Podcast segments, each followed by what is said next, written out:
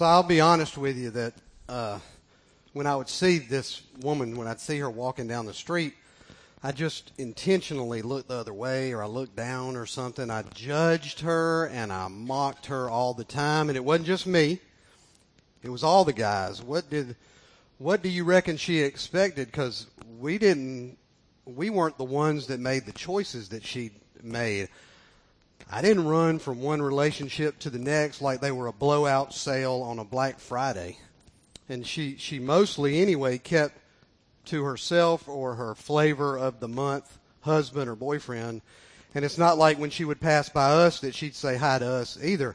And that's why it was nuts this one day when, uh, when she raced to the center of, of town and she yelled to all, all the people to come with her. And we wondered what had gotten into this woman, where'd this, sudden urgency come from and this boldness really to, to, to call out to everybody that was in her path. And so I, out of sheer curiosity, I, I guess I just decided to join the crowd and, and follow this woman that we'd spent the past decade really avoiding. And she, she brought us out to this well where she got water every morning, but it was who was standing at it uh, that, that really got her so excited and she said, "Okay, okay, everybody, th- this is Jesus, and he's the guy that I've been telling y'all about, and he told me everything that I'd ever done, and he's got these words of eternal life. Y'all need to just y'all just need to listen to him." And she said all this, and she moved out of the way, uh, and this pretty ordinary looking guy took center stage, and then he began to speak like nothing that I'd ever heard before um, somebody brought up one of their their sons, paralyzed sons, and Jesus just he just touched, just put his hand on that kid's leg, and the kid jumped up and he started walking, and the place went berserk, and my heart was pounding out of my chest, and that was the day I remember like it was yesterday. That was the day that I gave my life to Christ, and He is the very best thing that has ever happened to me since then. And here's what I think about: I think about all the time. What if she had never said anything to us? What if she just kept her her her mouth closed? What, what if she didn't invite me to come meet him myself? And so you know what? Now I don't turn away when I walk by people. I don't look down. I make eye contact with folks. I don't just turn around, turn to the side, and not pay attention to them. Don't do that anymore. So, good morning, y'all. My name is Ed Griffin, and I'm one of the pastors here at my church. We're in week four of our Made for Mission series. And if you're here for the first time or if you've missed some of these, I want to run through just quickly the first three. The first week, uh, we said that we are all called to be on mission. If you're a follower of Christ, if you are a Jesus follower, He has put you on this planet for a reason and He strategically placed you sort of where you are for a reason. Then in week two, we asked the question, well, what, well, if that's true, then what's my mission? And in a nutshell, our mission is much like what Christ's mission was, and it's to grow in a relationship with God and to introduce Him to other folks. And then in week three, last week, um, Richard masterfully, y'all give Richard a hand. If you were here last week, awesome message. So he masterfully helped us answer this question of what's my message. And he said that it's sort of threefold. And it's, I came to Jesus, I asked for help, and he is changing me. I came to him, I asked him for help, and he's changing me. And so today, we're going to answer this question. We're going to pick apart this idea of who is my mission. What's my message was last week. Who is my mission this week. And so I get it that I'm supposed to share how how God's goodness and God's greatness has intersected with my life, but then I ask, do I just like walk up to random folks and start talking? And if God has uniquely placed me and you in people's lives to share about Him, like how do I know that? And and let me say, if you're here this morning and you're questioning and you're wondering and you're looking for the truth, and you may not be a Christian right now, this may seem a little awkward and you may be saying to yourself, so, so are you saying that I'm the mission because I'm not a, a Jesus follower? What we're going to talk about this morning though is still very applicable to you because as you investigate the truth claims that Jesus makes, you got to know that today's topic is a major theme in his life because it is it is truly it's impossible to be a follower of Jesus and to ignore this subject that we're going to talk about today. We're going to mostly be in the book of John, mostly in chapter 4, but I want to look at two verses in chapter 2 first. And and and it's verse 24 and 25, and I like the New Living paraphrase in these two verses. They're a little easier for us to understand. So here's what it reads John 2 24 and 5. It reads, But Jesus didn't trust them because he knew all about people. No one needed to tell him about human nature, for he knew what was in each person's heart. He knew what was inside of them. He knows what's inside of you, and he knows what's inside of me. And as he started his ministry, he gives us in, in John 2, 3, and 4, he, he gives us two polar opposite examples of the kinds of people that God loves to work in. So listen to the very next verse, which is the first verse of chapter 3. It begins with Now there was a Pharisee, super Jew, the Pharisees, super crazy religious, off the chains Jewish guy. So there was a Pharisee a man named Nicodemus. This Pharisee's name was Nicodemus, who was a member of the Jewish ruling council. That's the Sanhedrin. They were the pious ones. They were the keepers of the law. They were right in there with the scribes. They were the super crazy, ultimate religious people of that day. And Jesus had a conversation with this guy named Nicodemus. We're not going to, I wish we had time, but we're not going to study that conversation uh, today except to say that John, the, the human writer of this gospel, John very deliberately places that conversation with Nicodemus right before um, the, the passage that we're gonna that we're gonna study. He has this spiritual conversation, Jesus does, with a guy that that you would expect to have it all figured out. He's got all his little boxes checked. He's he goes to the temple 17 times a day and he's do making all his he's the super religious guy, the guy that you would look at and say that dude has got it all together. Sort of like a pastor. You think that the pastor has it all together, but here's the way the world plays that out. Jesus ends up correcting some very basic beliefs that Nicodemus was holding. And so just because somebody appears to have it, whatever, whatever even altogether means. Just because they appear to have it all together doesn't mean that they're not still struggling with questions about their faith. It does not mean that they don't need to hear your story. It does not mean that they don't need to hear the gospel because they do need to hear the gospel and they do need to hear your story. And so Jesus leaves there this conversation with Nicodemus and he goes and he has a conversation with a woman who could not be any further on the on the religiosity spectrum scale than Nicodemus. If this is Nicodemus, this woman is all the way over here. And Jesus is making he's really making a point. point and John when he when he penned this, he put these two things together to make the point that nobody is off limits when it comes to talking about God with nobody is off limits. So our, our, sort of our first point today is that everybody, everybody needs to hear the gospel. So track with me. I want to jump into John chapter 4, starting in the first six verses. Now Jesus learned that the Pharisees had heard that he was gaining and baptizing more disciples than John. Although in fact it was not Jesus who baptized, but it was his disciples. So he left Judea and he went uh, back once more to Galilee. Now he had to go through Samaria. So he came to a town in Samaria called Sychar, near the plot of ground that Jacob had given to his son Joseph. Jacob's well was there, and Jesus Tired as he was from his journey, sat down by the well, and it was about noon. Now, geography is going to help us to understand this passage a little bit better. We read that he left Judea, Jesus left Judea to go to Galilee. Now, most Jews would actually make this trip from Judea to Galilee longer than they would have to intentionally by taking 285 around Samaria. They take the perimeter around Samaria because they hated the Samaritans.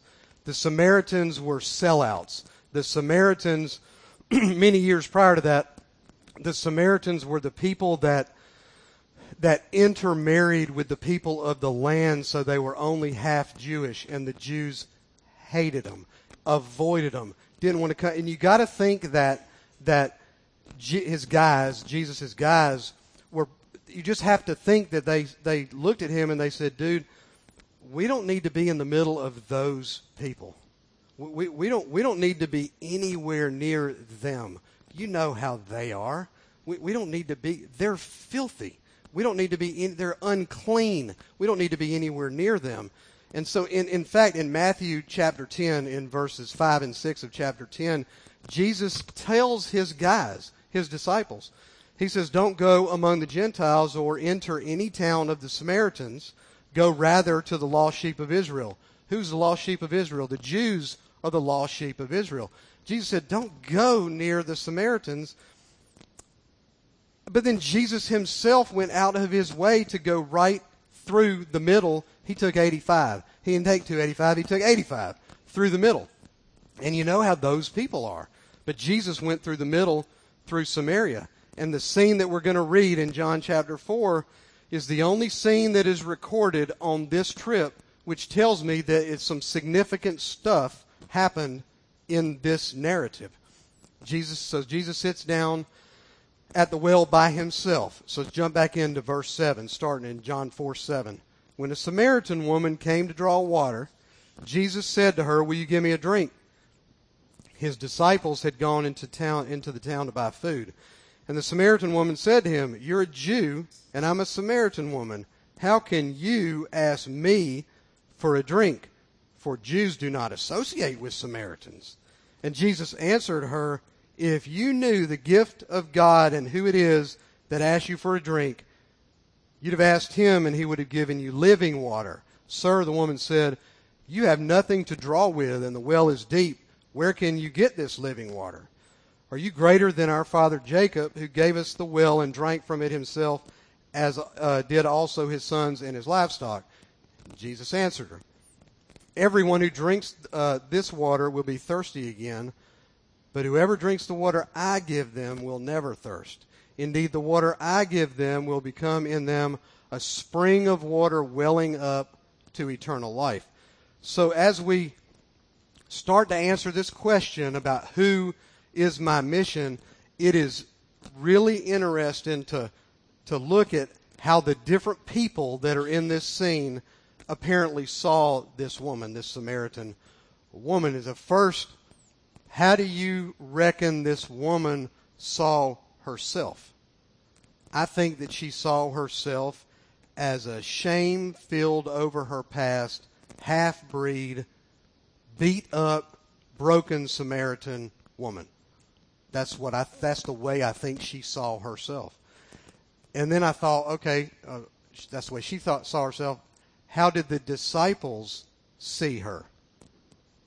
wait a minute, where are the disciples? They passed her by on the way to go buy food, turned away from her, didn't look at her, looked down, didn't make eye contact with her. And when they come back, we'll read when they come back, they do the exact same thing.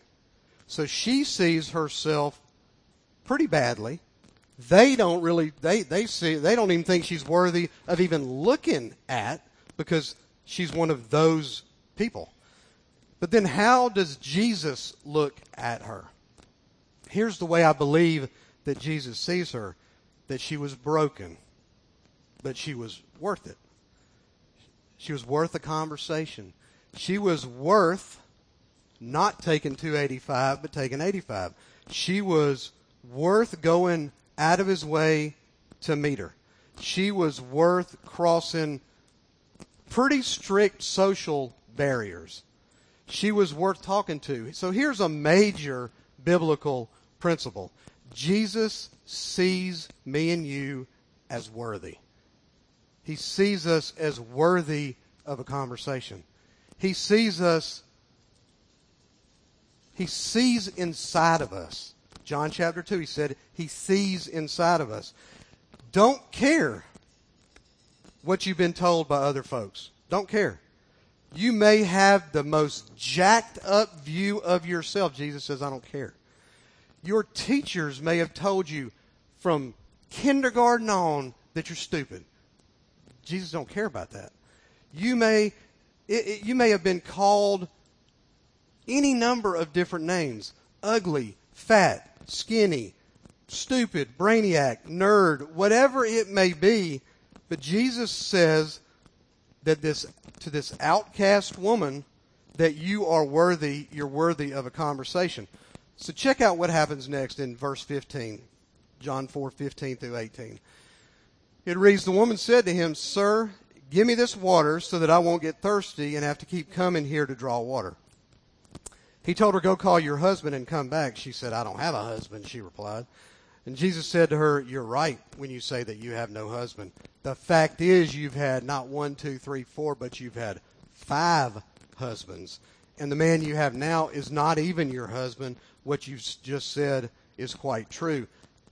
I've probably heard, and maybe you have too, 20 probably sermons that hone in on this woman's sinfulness, that hone in on this woman's shame. And I'm sure that that is part of her story. I'm sure it is. And that she had lots of stuff, lots of junk from her past that she wasn't proud of. But here's the deal in first century, in this first century culture, in this Eastern culture, it was a man centered world.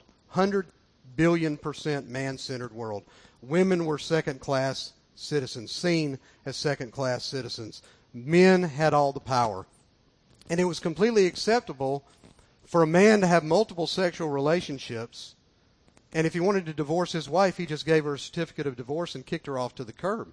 So it probably isn't that this woman was just jumping, bouncing around from, from guy to guy. It's probably a woman, if you take the Samaritans and you take her and you take this narrative in the context of the culture that it is in, it's probably that this woman had been used and abused over and over and over and over her entire life by men.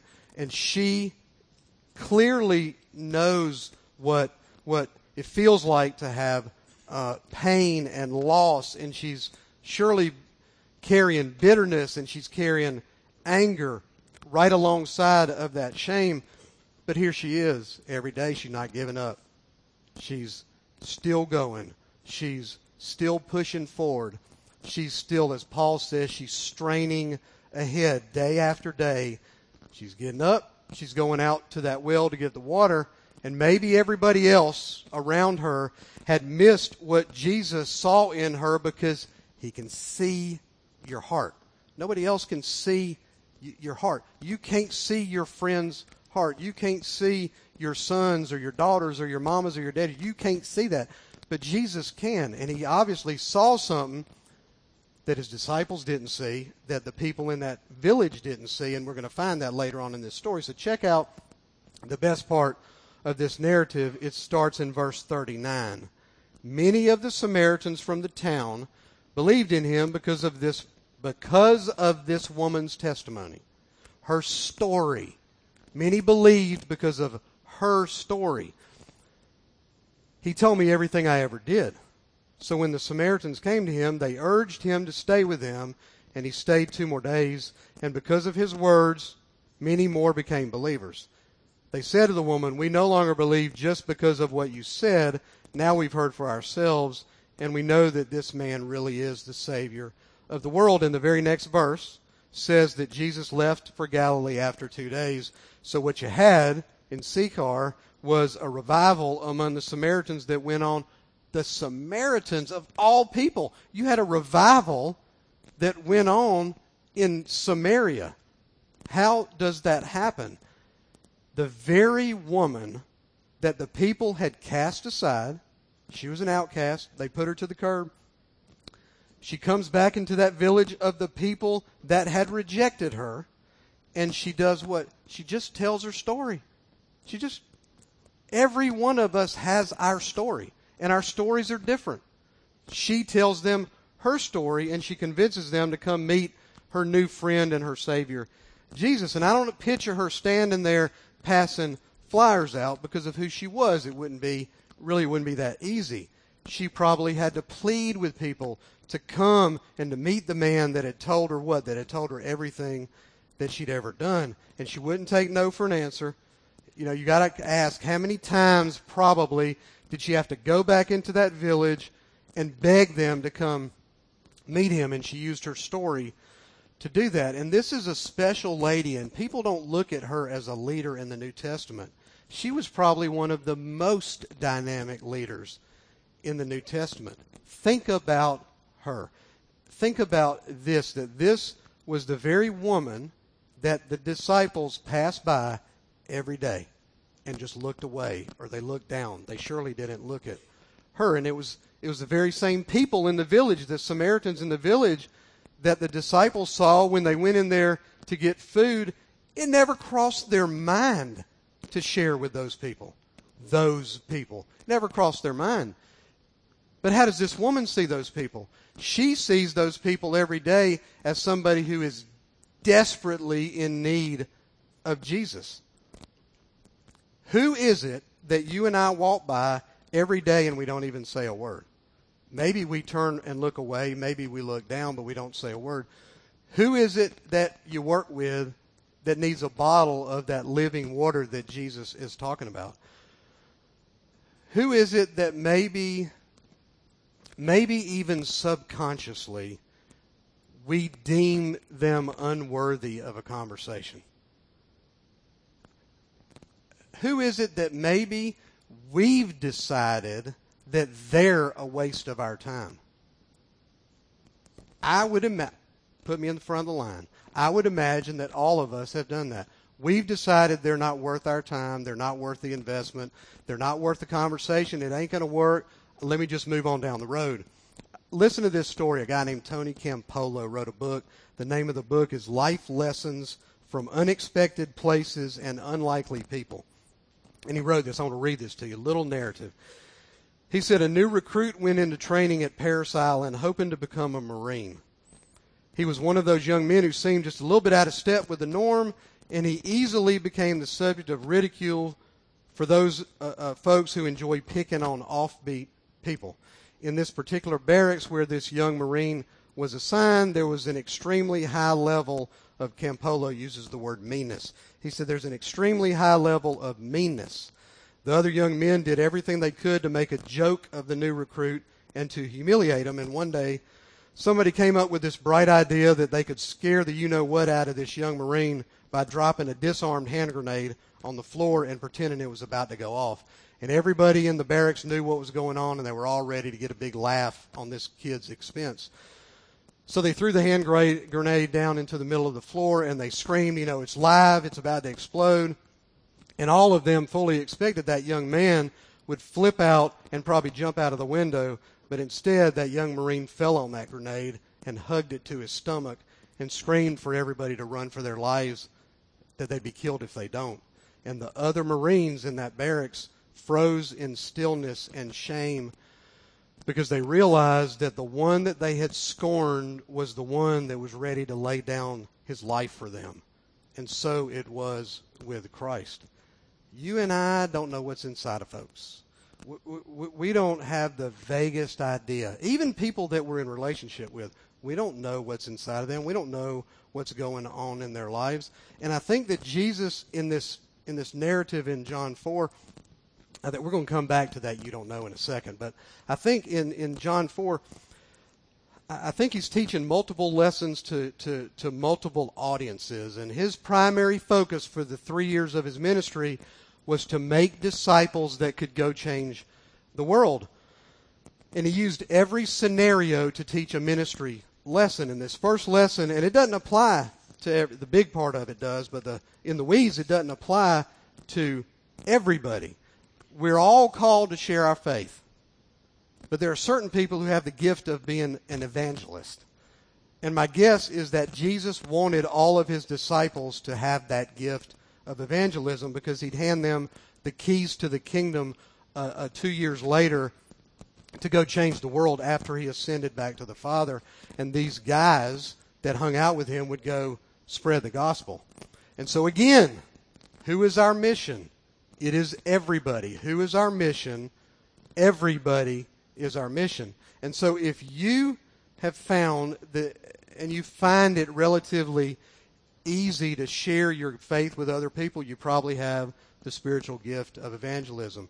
If, if you have seen even God use you to reach a number of people, there's probably a good chance that God's given you that gift. And maybe you've never shared necessarily your faith with someone, but God has put you in a place and you're an influencer in other areas of your life. And with the right training, maybe you can recognize that gift too. Evangelists see opportunities that other people don't. They're, they're able to move an ordinary conversation into something where the gospel is brought up. Sharing their faith is not a duty that they feel guilty about. It's a privilege that they just love to do. I have a friend, his name is Stephen. Has become a good friend. We met about four months ago. But he's become a pretty good friend. The most uncanny ability to do what I just said, and I don't really have it. He can take any conversation organically and just naturally, and he turns it to, you could be talking about anything. I don't, like you could be talking about picking out the wood floors for a house that you're building, and he says, Yeah, that reminds me of the wooden cross that Jesus sacrificed his life on, and he's sharing the gospel. Any kind of conversation, he's all of a sudden he's presenting the gospel just like that. And and many of you probably are thinking, I'm pretty sure that I don't have that gift. I'm pretty sure that's not me. So am I off the hook? And the lesson, one of the lessons that we get from Jesus and this Samaritan woman is this. it is that God has strategically placed you where you're at to reach one or some. God, it's not an accident where you are. It's not an accident who your friends are. It's not uh, Hey, can you flip to that slide, that fill in the blank? God has strategically placed you where you're at to reach one or some. And so it, it just doesn't happen by accident. You know, notice this woman, this woman at the well, she goes back to the town where she's from. Probably was outside of her comfort zone a little bit, but she felt compelled to share with her family and those that she did life with, the people that she's even a little bit in relationship with. And there's a Greek word that kind of sums this up, and it's used throughout the New Testament, and it's the word ekos. It's spelled in English, transliterated. It looks like oikos, but it's ekos. And it was the ancient Greek equivalent to a household or a house or a family or this, this larger sort of family unit, usually made up of about 10 or 15 people. It's all over the New Testament. I give you a couple of them. Luke chapter 8 the demon possessed man was told to return to his household and describe the things done for him. Return to your household and tell your story. In John 4, the centurion's household was saved following the healing of his son. In Acts 10, Cornelius, which was a righteous man who feared God with all of his household. In Acts 16, the Philippian jailer had his whole household baptized with him at midnight. So, what does that look like for me and you? God has strategically and intentionally placed you and your family in your friendships, in your neighborhood, in your workplace to reach the people that you're kind of already doing life with. And so, okay, I get that that this is something I should do. I get it. But I, I just still, I kind of, I don't know. And I'm to, can I be totally transparent with y'all. For me, personally, my family is the hardest. Beyond a doubt, my own family is the hardest. And, and I know in my mind, if I truly thought about the consequences, and if y'all, if you truly, truly thought about the consequences, maybe it wouldn't be that hard.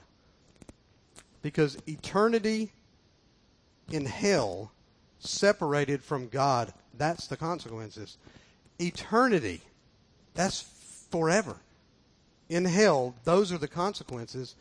And oddly enough, 85% of professing Christians believe in hell. As an aside, I'm not sure how that number is not 100%. But 85% anyway of professing Christians believe in heaven, but only 65% believe in hell. I think it's because it doesn't taste good. The thought of that doesn't taste good. We don't think about it. We don't talk about it. You don't hear that much. And, and the, and the reality is, it is horrible. So, again, who is the mission? Everybody needs to hear the gospel. Everybody needs to hear the good news. But I believe it's most effective in the boundary of some kind of a relationship because beating strangers over the head with the Bible is not the most effective evangelistic tool, I don't think. Back to this transparency thing. What about a son to a father or a son to a mother? From personal, my own personal experience, I can just tell you that's tough. It's very tough. A couple of months ago, probably eight or nine weeks ago, on a Saturday, my wife Susan and I took my mom and dad to lunch.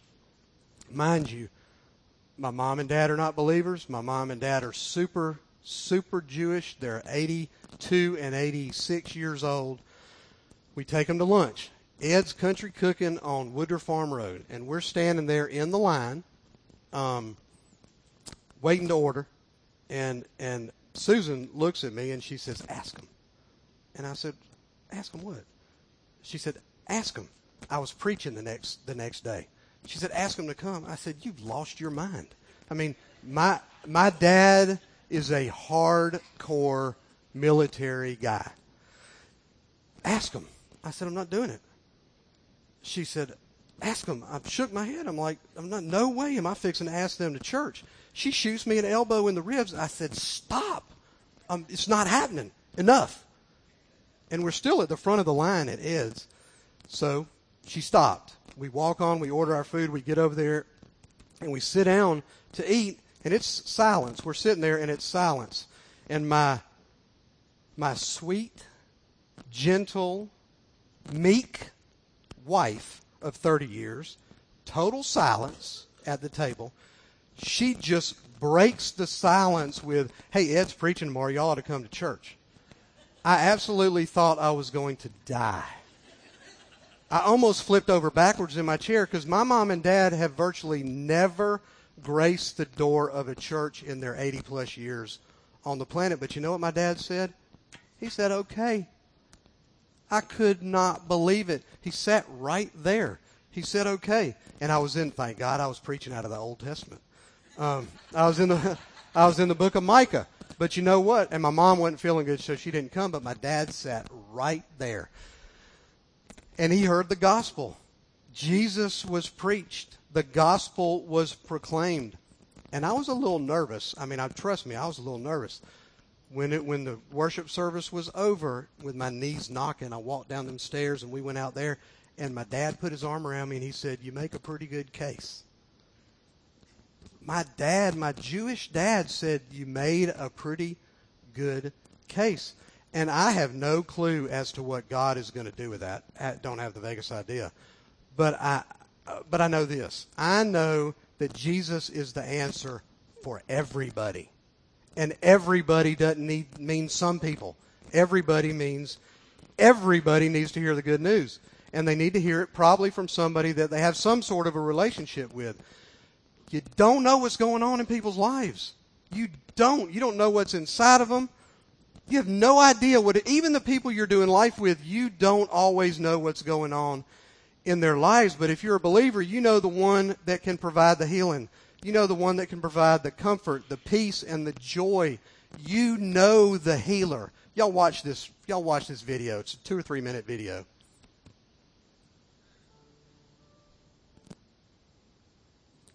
I want to give y'all a sim- uh, just a simple prayer. A guy named a pastor in New Song Church in Oceanside, California. It's one one sentence, and it, but it's a life changing sort of little prayer. And I'm asked, I'm asked you pray it on a daily basis, and here it is. Lord, I don't ask you for much today, but would you give me your heart for the lost? Not not not my heart, not your neighbor's heart. Lord, give me your heart for the lost. And I'm going to say, can we practice? Y'all say that together with me. You ready? One, two, three. Lord, I don't ask you for much today, but would you give me your heart for the lost? What if you stuck that on your mirror in your bathroom? What if you put it on the dashboard of your car, on your steering wheel, or on a book that you're looking at all the time, on your desk at work? Somewhere, stick that little that little prayer It'll change the way you walk through the day. It'll change the way you walk by people. It'll, if we really thought about it, if we really prayed on it, we would weep for the lost. There's not enough weeping for the loss that goes on. Somehow it's like we wear this Christian thing as a badge, like we're part of a secret society, and you may not be part of our secret society. That is so jacked up. That is not, we should be crying for the people that are lost, not sitting in our little holy huddle. That, that is not what Jesus would have for us. And I think we don't want to think about, we don't want to think about it. We don't want to think about the consequences. But if we would really ask God to give us His heart for the lost and the folks that don't know Him, it would be different. Today, you may be sitting here and you may well be the one that doesn't know him. You may be questioning and searching, and that is a good thing, but you got to be honest in the search. You got to be willing to accept the truth when it is in front of you. And I don't know what's going on in your life. Jesus does. I don't have the vaguest idea what's going on in your life, but God does. He knows it all. And if it's the shame and the fear that the Samaritan woman felt, then Jesus is the answer. Jesus is the answer. Jesus is the answer. He's the one that promises to give us his peace. He is the one that says, no, no, no, no, no, no. You are worthy of a conversation. No, you are worthy of my sacrifice. You are worthy of the peace that only I can provide you. Jesus is the painkiller and fear is a liar. Fear is an absolute liar. And if today is the day that you say, I want that peace. I want to appease my fear. I want to put my fear away, and I want you, Lord, to give me that peace. All you got to do is say, okay, you got to say two things. Lord, I'm tired of living in the fear and in the shame and the regrets, and I'm putting all that in my, I'm putting all of that away. I'm putting all that, I'm kicking it away. And number two, I'm just say, I believe you died on that cross. I believe you were sure enough dead, and I believe that you were sure enough alive three days later, and you did that for me, to provide me a way to live with you forever. And so if you, if you did say yes to that this morning, y'all close your eyes and bow your heads if you would. If you, if you did say that this morning, I want you to pray this prayer with me, and you can pray it quietly. You can pray it out loud. You can pray it sitting down. You can pray it standing up. If you want to come right down here and get down on your knees, do whatever you want to do. It doesn't, it doesn't make any difference.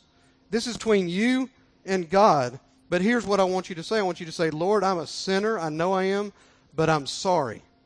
And I'm willing to turn from that sin this morning.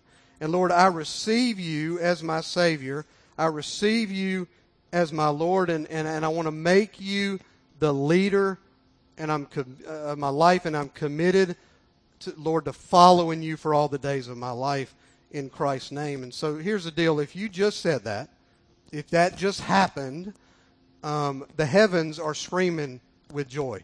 If it, and we are too, and we want to come alongside of you in that walk. Turn it back to that connection card that's in front of you. As hard as it is for that pen to write on those glossy pieces of paper, which we're going to fix here in the next few weeks as well, scribble that down that that just happened to you because we want to walk that journey with you and we're, we're doing the God plunge next Sunday is our next God plunge. We're going to be doing it here. If you've gotten saved 10 seconds ago or 10 years ago or 10 months ago and you've never been baptized, it's time for you to get wet next Sunday. And so we want, we want you to do that. You can let us know on that connection card as well. So let me pray for us, and then I'm going to call Richard up. Lord, we love you today. Lord, we thank you so much for, for just being who you say you are. Lord, we thank you for knowing us inside and painting, Lord, a picture of us as worthy of a conversation when we may look in the mirror and see nothing but shame and regret and unworthiness and unlovableness. Lord, thank you for telling us that we are worthy of that conversation.